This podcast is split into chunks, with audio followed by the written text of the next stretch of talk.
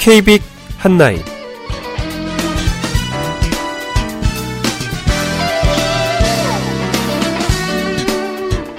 청취자 여러분 안녕하십니까? 2014년 11월 28일 KBIC 한나인 진행의 시각장 앵커 이창훈입니다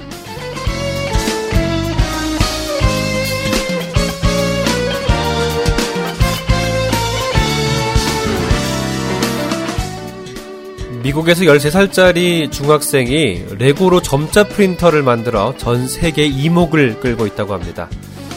인도계 이민 2세인 슈밤 베너지란 청소년은요, 지난해 12월에 어, 교내 과학 경진대회에서 레고를 이용해 시각장애인용 점자 프린터를 만들어서 대상을 받았다고 하는데요.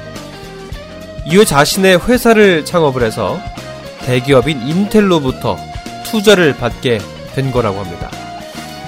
이 레고로 만든 점자 프린터는 프린트 헤드에 달린 압정이 종이 위에 점자를 찍는 방식으로 만들어져 아주 신선하고 새로운 방식이라고 합니다. 아, 레고로 만든 점자 프린터. 궁금한데요?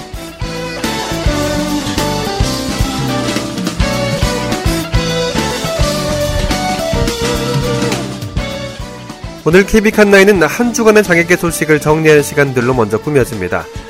한 주간의 소식을 정리하는 주간 KBIC 뉴스. 오늘은 홍옥희 뉴스캐스터의 음성으로 뉴스를 전해드리겠습니다.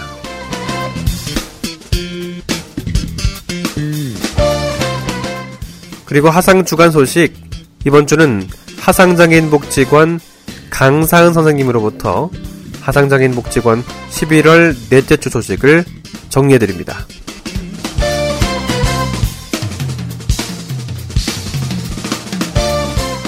또한 칼럼은 브렐타임즈에 소개된 칼럼이죠. 아, 장애인 권리 협약, 유엔 장애인 권리 협약에 대한 이야기들 어떻게 진행되고 있는지 살펴보는 칼럼 진행됩니다.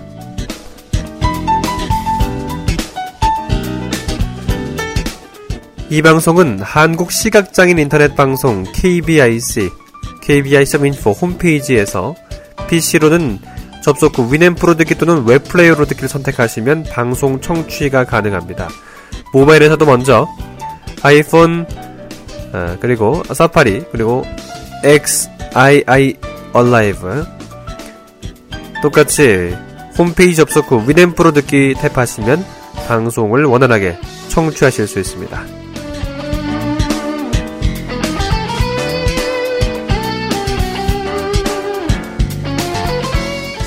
한 주간의 장애계 소식을 정리하는 KBIC 유일의 보도 프로그램 KB 칸나인.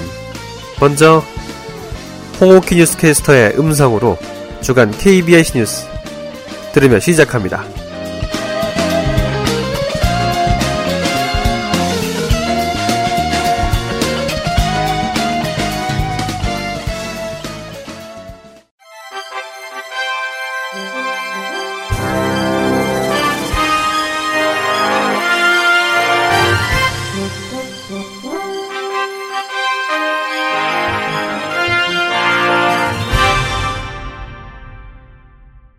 청취자 여러분 안녕하십니까? 11월 넷째 주 주간 KBIC 뉴스입니다. 서울시설공단에 내년 서울시 장애인 콜택시 운영 지침 변경에 대한 장애계의 비판이 쏟아지고 있습니다. 서울시 장애인 자립생활센터 총연합회는 어제 오후 2시 공단 앞에서 콜택시 이용자 등 30여 명이 참석한 가운데 서울시 장애인 콜택시 운영 실태 규탄 기자회견을 열었습니다. 앞서 공단은 2015년도 장애인 콜택시 운영 지침에 대해 2인승 장애인 콜택시와 휠체어 넉 대를 태울 수 있는 14인승 미니버스를 도입하고 휠체어를 사용하지 않는 이용자를 위해 장애인 콜택시 50대를 운행하는 등의 내용을 발표했습니다. 이에 대해 장애인들은 2인승 장애인 콜택시와 휠체어 넉 대를 태울 수 있는 14인승 미니버스를 도입하는 것은 환영할 만한 일이지만 대부분이 이용자의 입장을 고려하지 않은 일방적인 결정이라고 표명했습니다. 서울시 장애인 자립생활센터 총연합회 황백남 회장은 현재 사전 접수제와 함께 즉시콜 신청도 되고 있기 때문에 사전 접수제를 즉시콜 신청으로 바꾸겠다는 말은 사실상 장애인들이 많이 이용하고 있는 사전 접수제를 폐지하겠다는 것으로 봐도 무방하다고 지적했습니다. 황 회장은 이어 이용자들의 의견 수렴이 없었고 일방적으로 진행했기 때문에 이용이 더 불편하게 바뀌었다면서 공단이 장애인들의 의견을 수렴해 문제들을 해결할 수 있는 방안을 도출해야 한다고 강조했습니다. 장애계 단체들이 지난 26일 국민기초생활보장법을 개정해 장애 등급제와 부양 의무제를 폐지하라고 촉구했습니다. 전국 장애인 차별 철폐 연대 등 225개 단체로 구성된 장애 등급제 부양 의무제 폐지 공동행동은 이날 오전 서울 광화문 광장에서 기자회견을 열고 이같이 요구했습니다. 공동행동은 노인이나 여성에게 복지 서비스를 제공할 때는 급수를 붙이지 않는데 오직 장애인에게만 급수를 매긴다며 낙인의 사슬인 장애 등급제를 폐지하라고 목소리를 높였습니다. 또 현행 부양 의무자 기준에 의해 사각지대에 방치된 빈곤층은 103만 명에 이른다며 빈곤으로 인해 가족 관계가 취약해져 있는데 부양 의무자를 기준으로 가족에게 책임을 떠넘기는 방식은 비현실적이라고 지적했습니다. 한편 공동행동은 장애 등급제와 부양 의무제 폐지를 촉구하며 광화문 광장 해치 서울 지하차도에서 무기한 노숙 농성을 이어가고 있습니다. 전남 신안의 한 복지시설의 원장이 장애인들을 쇠사슬로 묶어서 폭행한 사실이 드러났습니다. 심지어 계집에 감금까지 했습니다. MBC 김진선 기자의 보도입니다. 20명 이상의 지적장애인이 머물고 있는 전남 신안의 한 장애인 거주시설.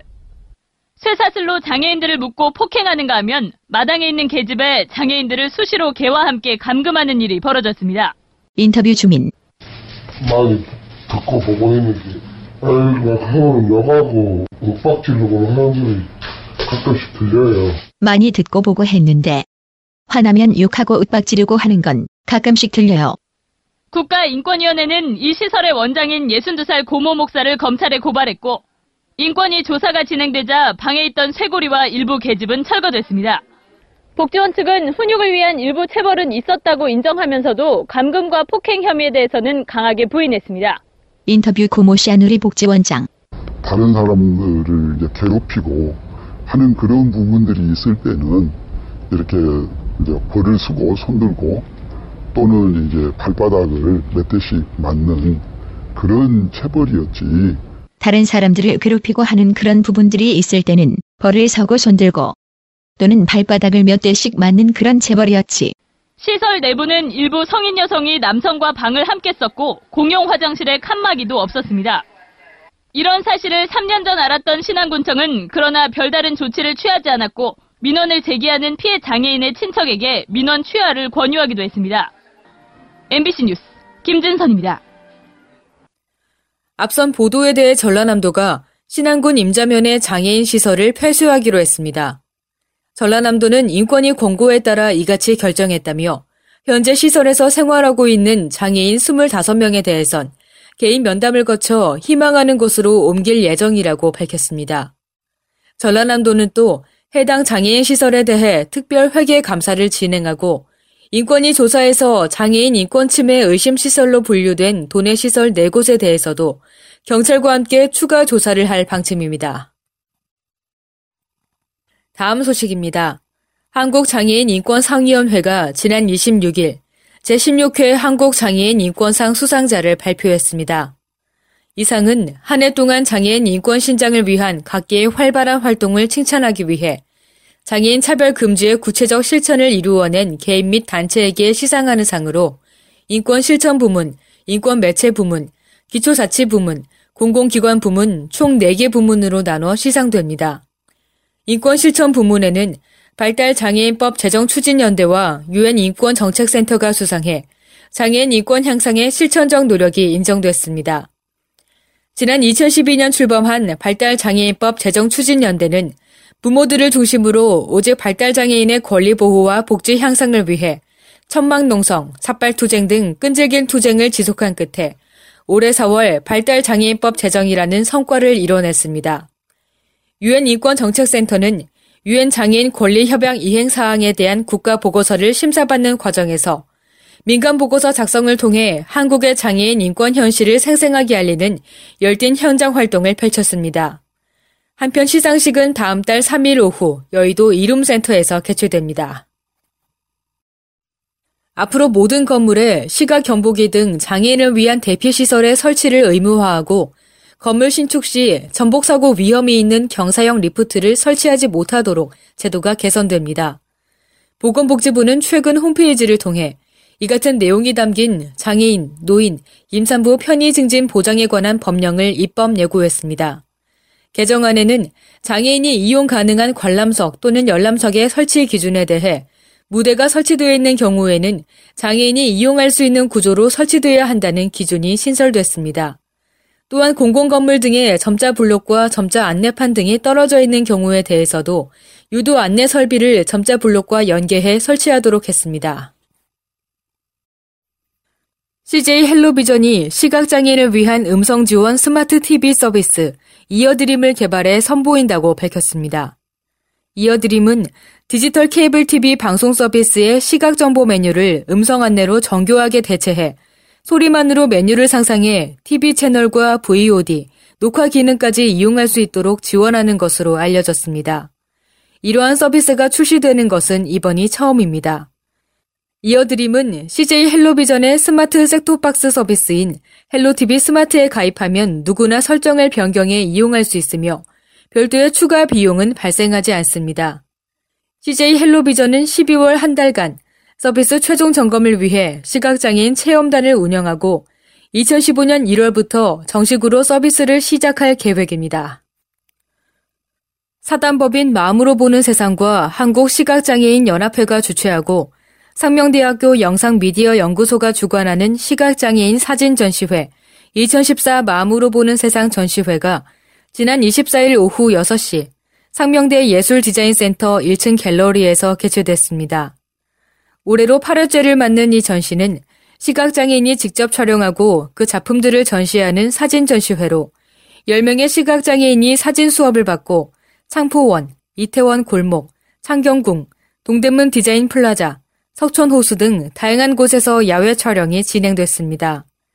함께한 시각장애인들에게는 상명대 사진영상 미디어 학과 학생들이 멘토로 한 명씩 지정돼 사진 수업, 사진 촬영 및 선별, 전시회 준비까지의 작품 활동에 함께했습니다. 한편 이들이 촬영한 작품 70여 점은 오는 30일까지 전시됩니다.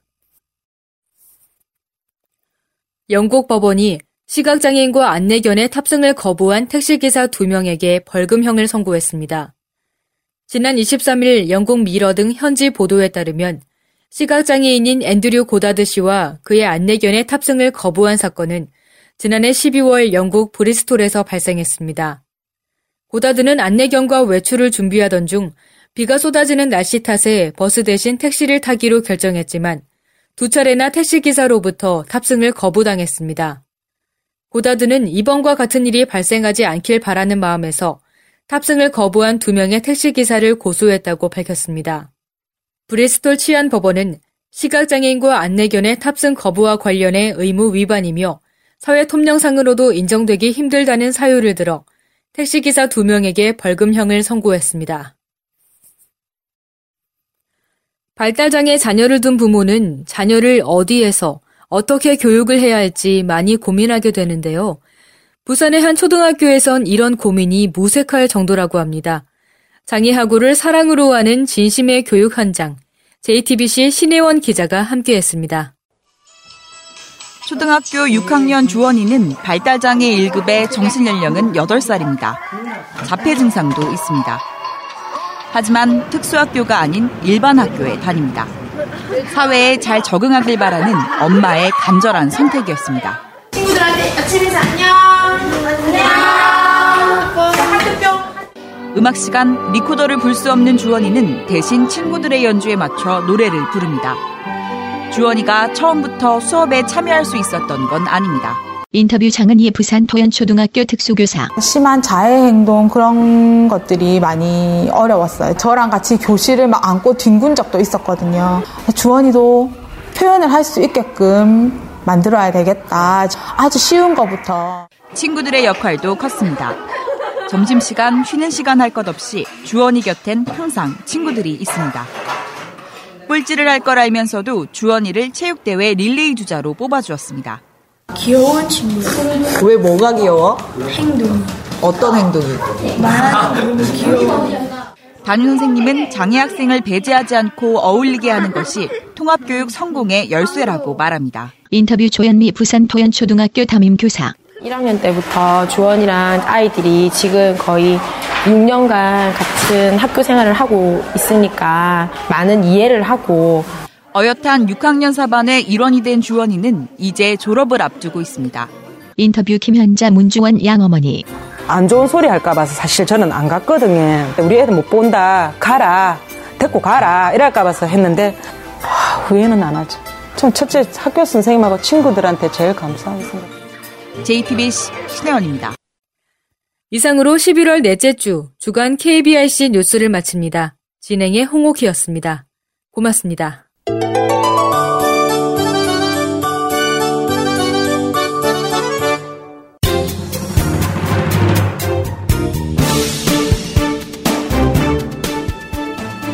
Are you thirsty for useful information or looking for something interesting?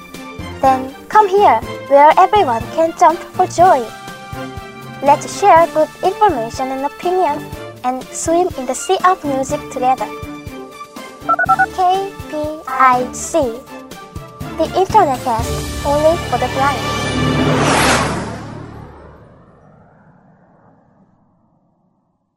주간 하상 소식 11월 마지막 주 넷째 주 시간입니다. 오늘도 역시 하상장애인 복지관 소식을 듣는 시간인데요. 하상장애인 복지관 강산 선생님 연결되어 있습니다. 안녕하세요. 네, 안녕하세요. 어, 이제 점점 날씨도 추워지고요. 또 네. 내년을 준비해야 할, 또 올겨울을 따뜻하게 또 준비해야 할 시간이 아닌가 싶은데 복지관은 어떤가요? 이 시즌 되면요. 어, 아무래도 그동안 해왔던 사업들을 평가하고 또 내년에 어떻게 반영해야 될지를 계획하는 시간이라 다들 바쁘고 분주하게 지내고 있습니다. 그렇겠습니다. 또 바쁘고 분주하고 또 따뜻한 나눔이 또 12월에 많이 있으니까요. 네, 그렇죠. 네. 그럴 것으로 보이는데요. 그러면 이제 또 하상 장애인 복지 소식을 좀 정리해서 들어보도록 하겠습니다. 어떤 소식이 준비되어 있는지 하나씩 들어보죠. 네, 먼저 첫 번째 소식인데요. 12월 2일 화요일 하상 시각장애인 도서관 소리도서 신간이 발행됩니다. 자세한 목록 내용은 사서함 3331번 또는 온소리 하상 장애인 복지관 홈페이지에서 확인하실 수 있습니다. 이어서 두 번째 소식입니다. 12월 5일 금요일 하상 매거진 12월호가 발행됩니다. 관련하여 문의하실 분들은 독서문화지원팀 최연신 담당자 010-4301-9576번으로 연락해 주시면 되겠습니다. 네, 하상 매거진 소식은 저희가 매달 첫째 주에 전해드리고 있으니까요. 그것도 참고하시면 좋겠습니다. 네. 마지막 소식인데요. 어, 지난주에 공지 드린 바와 같이 하상 시각장애인 도서관에서는 12월 3일 수요일 오후 2시부터 4시까지 하상 장애인 복지관 지하 강당에서 더불어 사는 아름다운 세상을 위하여 라는 주제로 가방 들어주는 아이의 저자 고정욱 작가를 초청해 작가와의 만남을 진행합니다. 생생한 성우의 음성이 곁들여진 작가와의 만남은 시각 장애인들이 작가와 소통하며 문화활동의 욕구를 해소하고 독서 의욕과 흥미를 부여함으로써 더욱 깊이 있는 독서 활동 증진을 위해 마련된 강연입니다. 이번 행사는 누구나 참석 가능하며 선착순 50명에게는 작가의 사인 도서도 제공됩니다. 신청은 11월 28일 금요일까지 하상 시각장애인 도서관 02-560-4285 560-4285번으로 연락해 주시면 되겠습니다. 네, 하상 소식은 여기까지입니다. 네, 작가와의 만남은 어, 신청이 마감되면 28일 이후에는 신청을 받지 않는 건가요? 아니면은 네. 네 일단 신청은 28일까지입니다. 아, 네. 알겠습니다. 신청은 오늘까지 신청을 네, 받는 것으로 알고 있고요. 네, 12월 3일에 있는 작가와의 만남도 어, 작가와 만나고 또 성우의 음성으로 듣, 기 때문에 남다른 의미를 또 갖는 시간이 아닐까 싶습니다. 많은 분들이 네. 좀 참여해 주셨으면 좋겠고요. 네, 어, 11월 10과 12월이 이제 교차하는 지점에 있는데요. 어, 건강하시고요. 또 12월에도 따뜻한 소식들이 계속 있는 거죠? 네, 네, 12월에는 아무래도 네, 이웃들과 함께하는 시간이니까 네. 따뜻한 소식들이 준비되어 있을 것입니다. 네, 알겠습니다. 오늘도 함께 해 주신 강성 선생님 고맙습니다. 네, 감사합니다. 네, 하상장애인 복지관 강상 선생님과 함께 했습니다.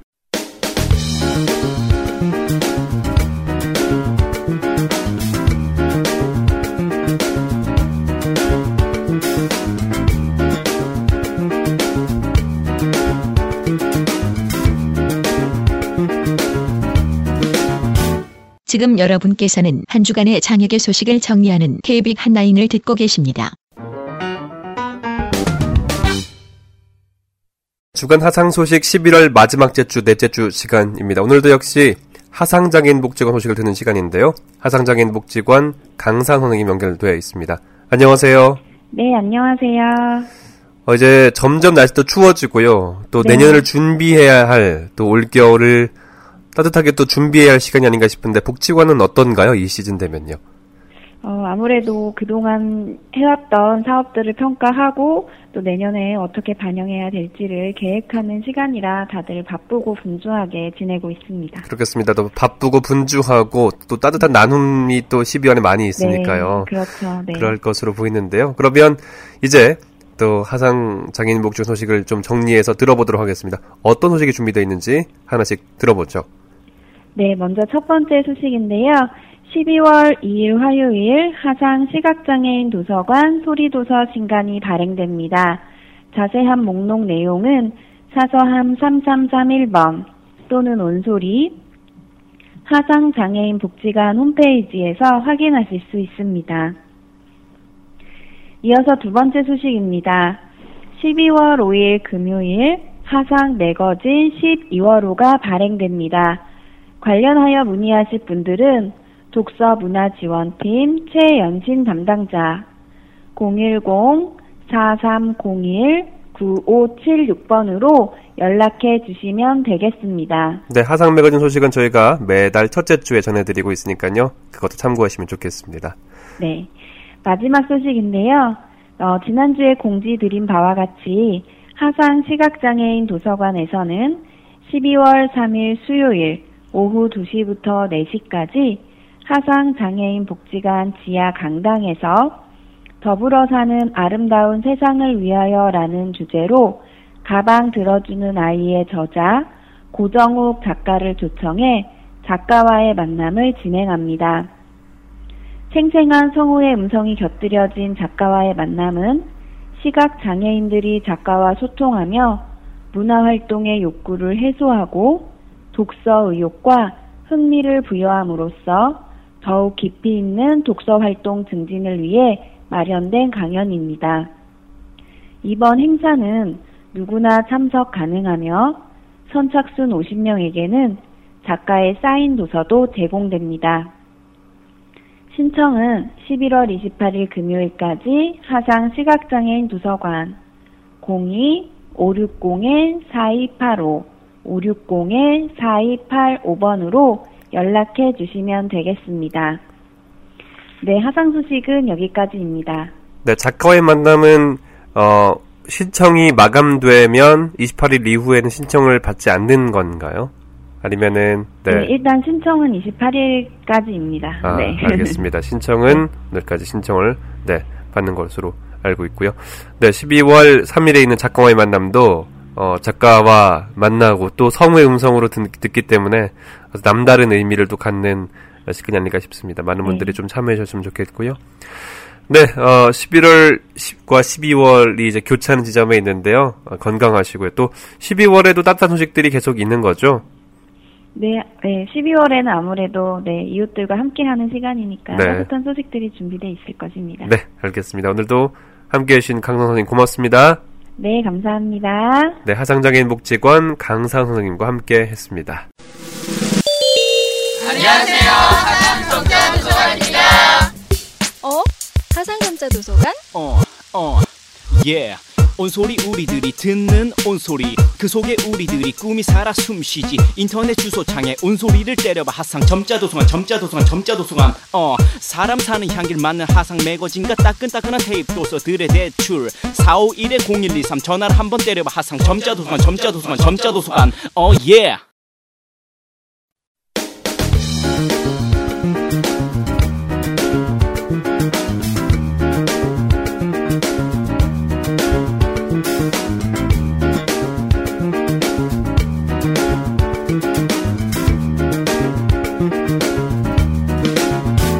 지금 여러분께서는 한 주간의 장혁의 소식을 정리하는 KBIC 한라인을 듣고 계십니다. 네, KB 카톡 시간입니다. 자, KB 카톡에서는 어, 칼럼을 좀 소개해드리도록 하겠습니다. KB 카톡 칼럼은 어, 브레일 타임즈에 실린 칼럼입니다.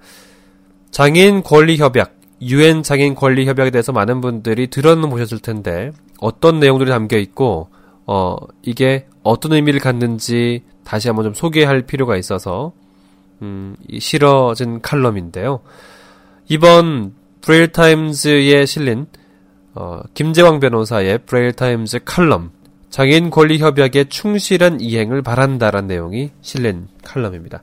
함께 살펴보겠습니다. 장애인 권리 협약의 충실한 이행을 바란다. 김재왕 공익인권 변호사 모임 희망을 만드는 법 변호사 장애인 권리 협약은 신체장애와 정신장애, 지적장애를 포함한 모든 장애가 있는 이들의 존엄성과 권리를 보장하기 위한 유엔 인권 협약이다.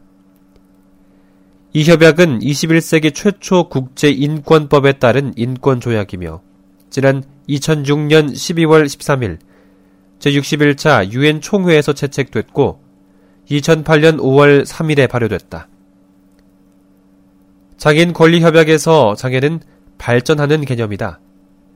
협약을 살펴보면 장애인은 다양한 장벽과의 상호작용으로 인해 다른 사람과 동등한 완전하고 효과적인 사회 참여를 저해하는 장기간의 신체적, 정신적, 지적 또는 감각적 손상을 가진 사람을 포함한다고 하는데 이를 보면 장애의 개념에 장애인의 사회 참여를 제한하는 태도 등을 반영하고 있다.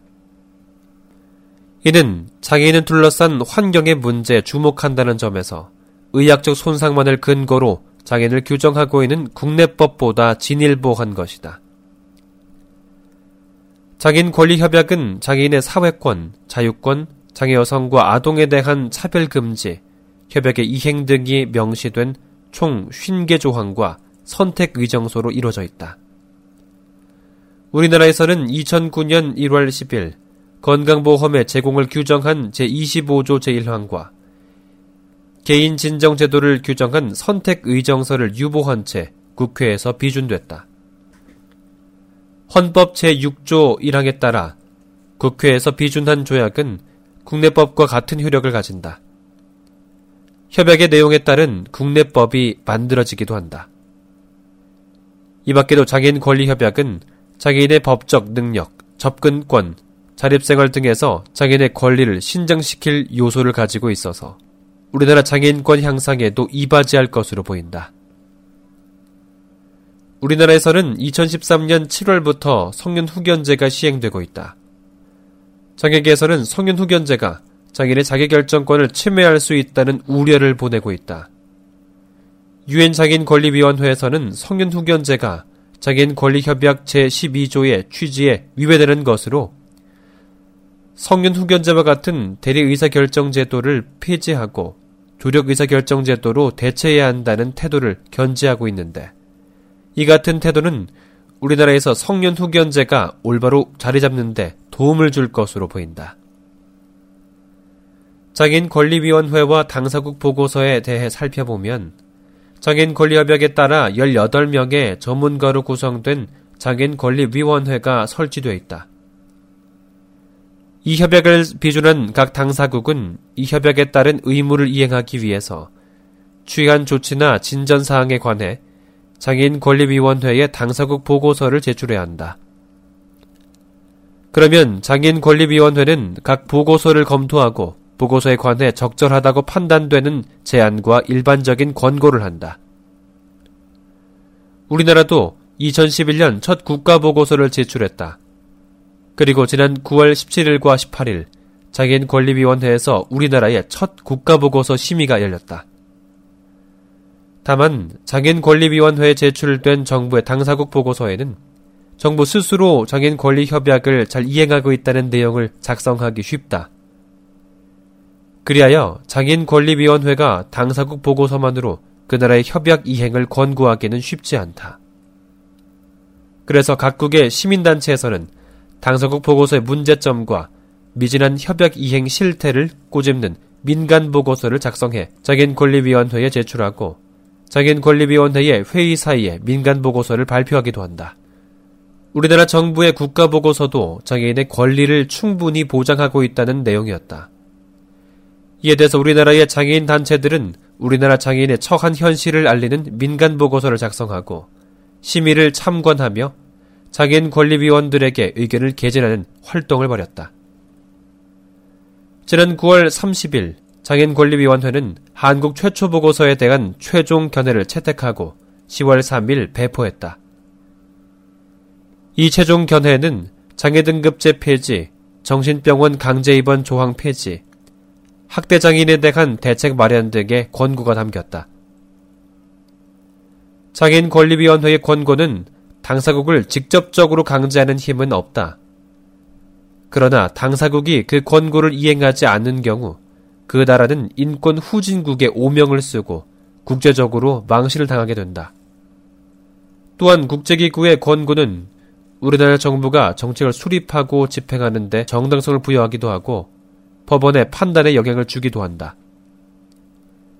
이번 최종 견해가 언급한 많은 문제들은 장기적으로 철저한 계획을 세우고 적절한 예산을 배정해 이행해야 하는 문제들이다. 정부는 장애인 권리 협약의 의미를 존중하고 분야별로 각각의 권고들이 제대로 이행되도록 노력해야 할 것이다.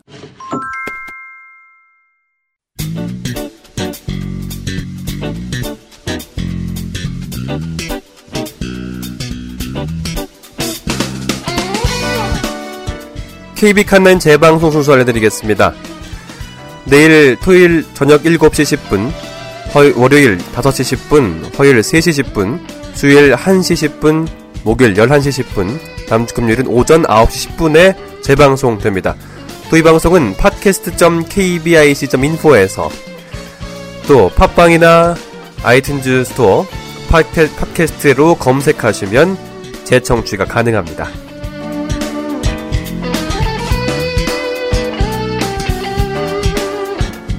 당분간 KBIC와 KTV가 함께 만들어가는 포피 채널 방송이 어, KTV의 이전으로 방송 이전 방송사 이전으로 중단됐습니다.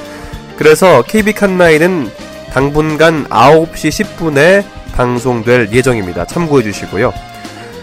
잠시 후 10시부터는 한국 시각장애인 아카데미에서 개최했던 지난주 월요일에 개최했던 어, 아카데미 토크 콘서트 세 번째 이야기를 저희가 방송 녹음해서 오늘 들려드립니다. 오늘 저희가 함께 들을 내용은요, 시각장애인의 문화 향유권에 대한 이야기인데요. 10시에도 계속 많은 청취 부탁드리겠습니다.